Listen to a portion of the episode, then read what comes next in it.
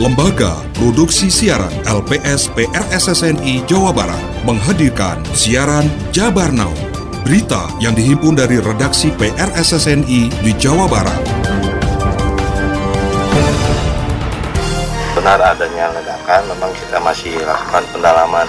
Keluarga ya, orang tua, siswanya sendiri mendapatkan pemantauan jajanan yang ada di semakin sempitnya orang untuk melakukan kejahatan.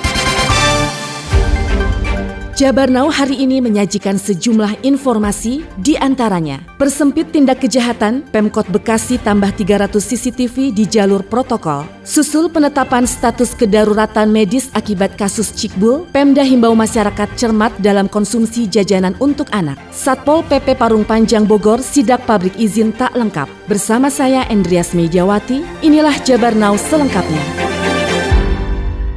Pemprov telah menetapkan status kedaruratan medis akibat adanya sejumlah anak di Jawa Barat yang keracunan setelah mengkonsumsi cikbul atau ciki ngebul. Senada dengan hal itu, Pemkap Kuningan juga melarang para pedagang cikbul. Namun masih saja ada pedagang yang berjualan seperti di area Car Free Day Jalan Siliwangi Kuningan Minggu 15 Januari. Laporan bersama PR SSNI Korwil Cirebon. Menurut Bupati Kuningan Aceh Purnama, asap yang keluar dari ciki tersebut merupakan rekayasa para pedagang agar barang dagangannya terlihat menarik. Pemerintah Kabupaten Kuningan akan melarang para pedagang berjualan cikbul. Aceh pun memberikan tiga kali peringatan dan jika masih dilanggar, para pedagang tersebut akan diamankan. Selain itu, Aceh mengimbau kepada masyarakat agar tidak membeli dan mengkonsumsi cikbul. Saya rasa kalau di Kuningan langsung aja kita akan larang, kita akan mohon maaf ya kepada siapa pun juga untuk tidak berjualan atau tidak menjajakan dagangan seperti ini.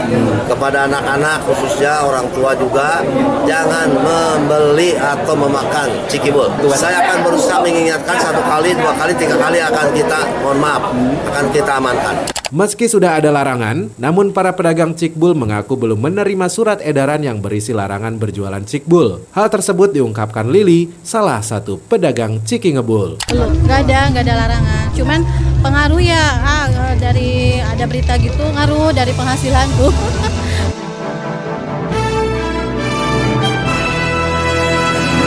Masih informasi terkait antisipasi adanya kasus akibat jajanan cikbul, Dinas Kesehatan di wilayah Priangan Timur himbau masyarakat cermat dalam konsumsi jajanan untuk anaknya. Berikut laporannya. Di Kabupaten Tasikmalaya, Dinas Kesehatan melakukan advokasi kemitraan dengan berbagai lembaga serta sosialisasi. Penegasan disampaikan Kepala Bidang Pengawasan Layanan Kesehatan dan Tempat Usaha Dr. Reti Zia Dewi Kurnia. Reti juga menyebut terkait advokasi pihaknya sedang ajukan peraturan bupati. Permohonan pembuatan peraturan bupati dan membuat surat edaran serta membentuk tim gerak cepat Dinas Kesehatan, Lingkungan Hidup, Dinas Pendidikan, bermitra dengan BPOM ya untuk sosialisasi berjenjang. Meski belum ditemukan kasus cikbul, di Garut Dinas Kesehatan mengimbau para penjual makanan untuk tidak menggunakan zat nitrogen berlebihan. Penegasan disampaikan Kepala Bidang Pencegahan dan Pengendalian Penyakit P2P Dinas Kesehatan Garut Asep Surahman. Sepanjang tidak menyalahi standar angka ambang batasnya tentunya harus mendapatkan perhatian. Jangan sampai jajanan ini menarik, sisi lain berbahaya pada orang yang mengkonsumsinya. Keluarga ya, orang tua, siswanya sendiri mendapatkan pemantauan pengawasan jajanan yang ada di masing-masing Sementara di kota Tasikmalaya dipastikan belum ada laporan dampak keracunan dari mengkonsumsi ciki ngebul. Kepala Bidang P2P Kota Tasikmalaya Dr. Asep Hendra pihaknya meningkatkan kewaspadaan. Alhamdulillah tidak ada dan masyarakat diharapkan bisa cermat untuk memilih jajanan terutama untuk anak-anak agar terhindar dari bahaya yang ditimbulkan dari jajanan tersebut.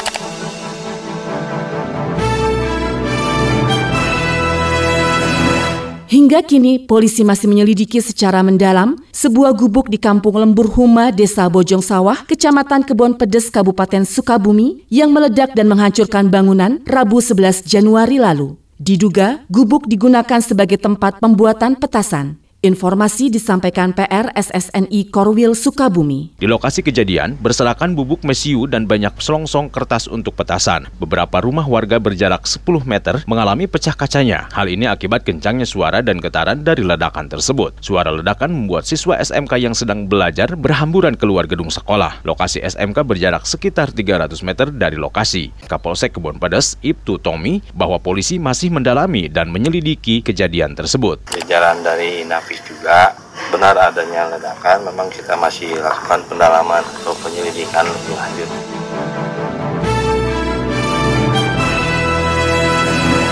Polisi menangkap dua tersangka pelaku begal handphone milik seorang anak SD di Jalan Kresna, Kecamatan Cicendo, Kota Bandung, yang aksinya terekam kamera pengawas dan viral di media sosial. Laporan disampaikan PR SSNI Korwil Bandung. Aksi kedua tersangka yang masing-masing berinisial RP alias Ega serta rekannya yang berinisial DV terekam jelas oleh kamera CCTV dan viral di media sosial. Kapolres Sabes Bandung Komisaris Besar Polisi Aswin Sipayung mengatakan, dalam melancarkan aksinya kedua tersangka ini memepet korban yang baru pulang sekolah dan langsung mengambil ponselnya. Korban berupaya merebut kembali HP miliknya tersebut, namun para tersangka ini berhasil kabur dengan menggunakan motor. Ketika korban sedang berjalan ke sekolah sambil memegang satu handphone, datang dua orang pelaku menggunakan satu sepeda motor, kemudian merebut HP korban, namun korban sempat mengejar pelaku, namun tidak berhasil. Kombes Aswin Sipayung menambahkan, kedua tersangka bakal dijerat pasal 365 KUHP dengan hukuman pidana di atas lima tahun penjara.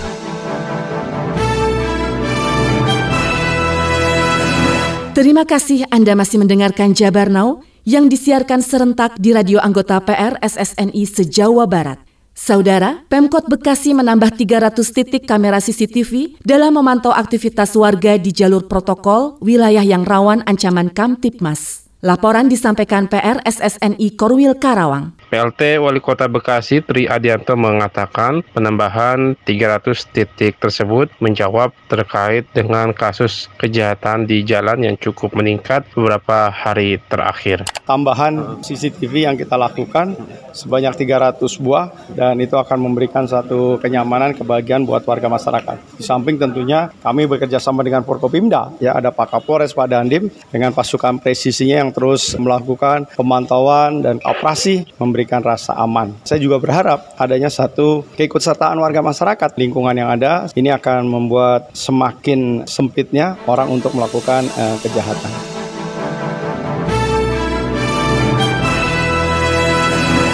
Menindaklanjuti laporan masyarakat, Satuan Polisi Pamong Praja Parung Panjang melakukan inspeksi mendadak ke pabrik paralon di Kelurahan Jagabaya. Diketahui, pabrik telah miliki izin namun belum lengkap dan tak lapor ke kelurahan. Selengkapnya bersama PR SSNI Korwil Bogor. Satpol PP meminta keterangan kepada pihak pemilik pabrik paralon tersebut untuk mengecek terkait perizinan pabrik tersebut. Saat ini pabrik paralon ini di bawah naungan PT Nirwana Utama Jaya ini belum memiliki izin lengkap. Kita cross check, perizinan ada dan yang lainnya mungkin masih berproses. Tapi secara keseluruhan kriteria peruntukan untuk kegiatan ini diperbolehkan untuk melaksanakan kegiatan daerah ini.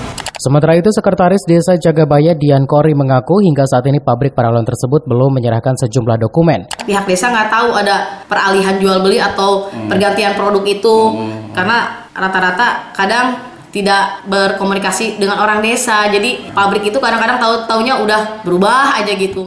Lebih lanjut, Dadang akan menindak tegas jika perusahaan tersebut tidak menempuh perizinannya, dirinya akan menyegel pabrik tersebut. Terima kasih anda telah menyimak siaran berita Jabar Now yang diproduksi oleh Lembaga Produksi Siaran LPS PRSSNI Jawa Barat.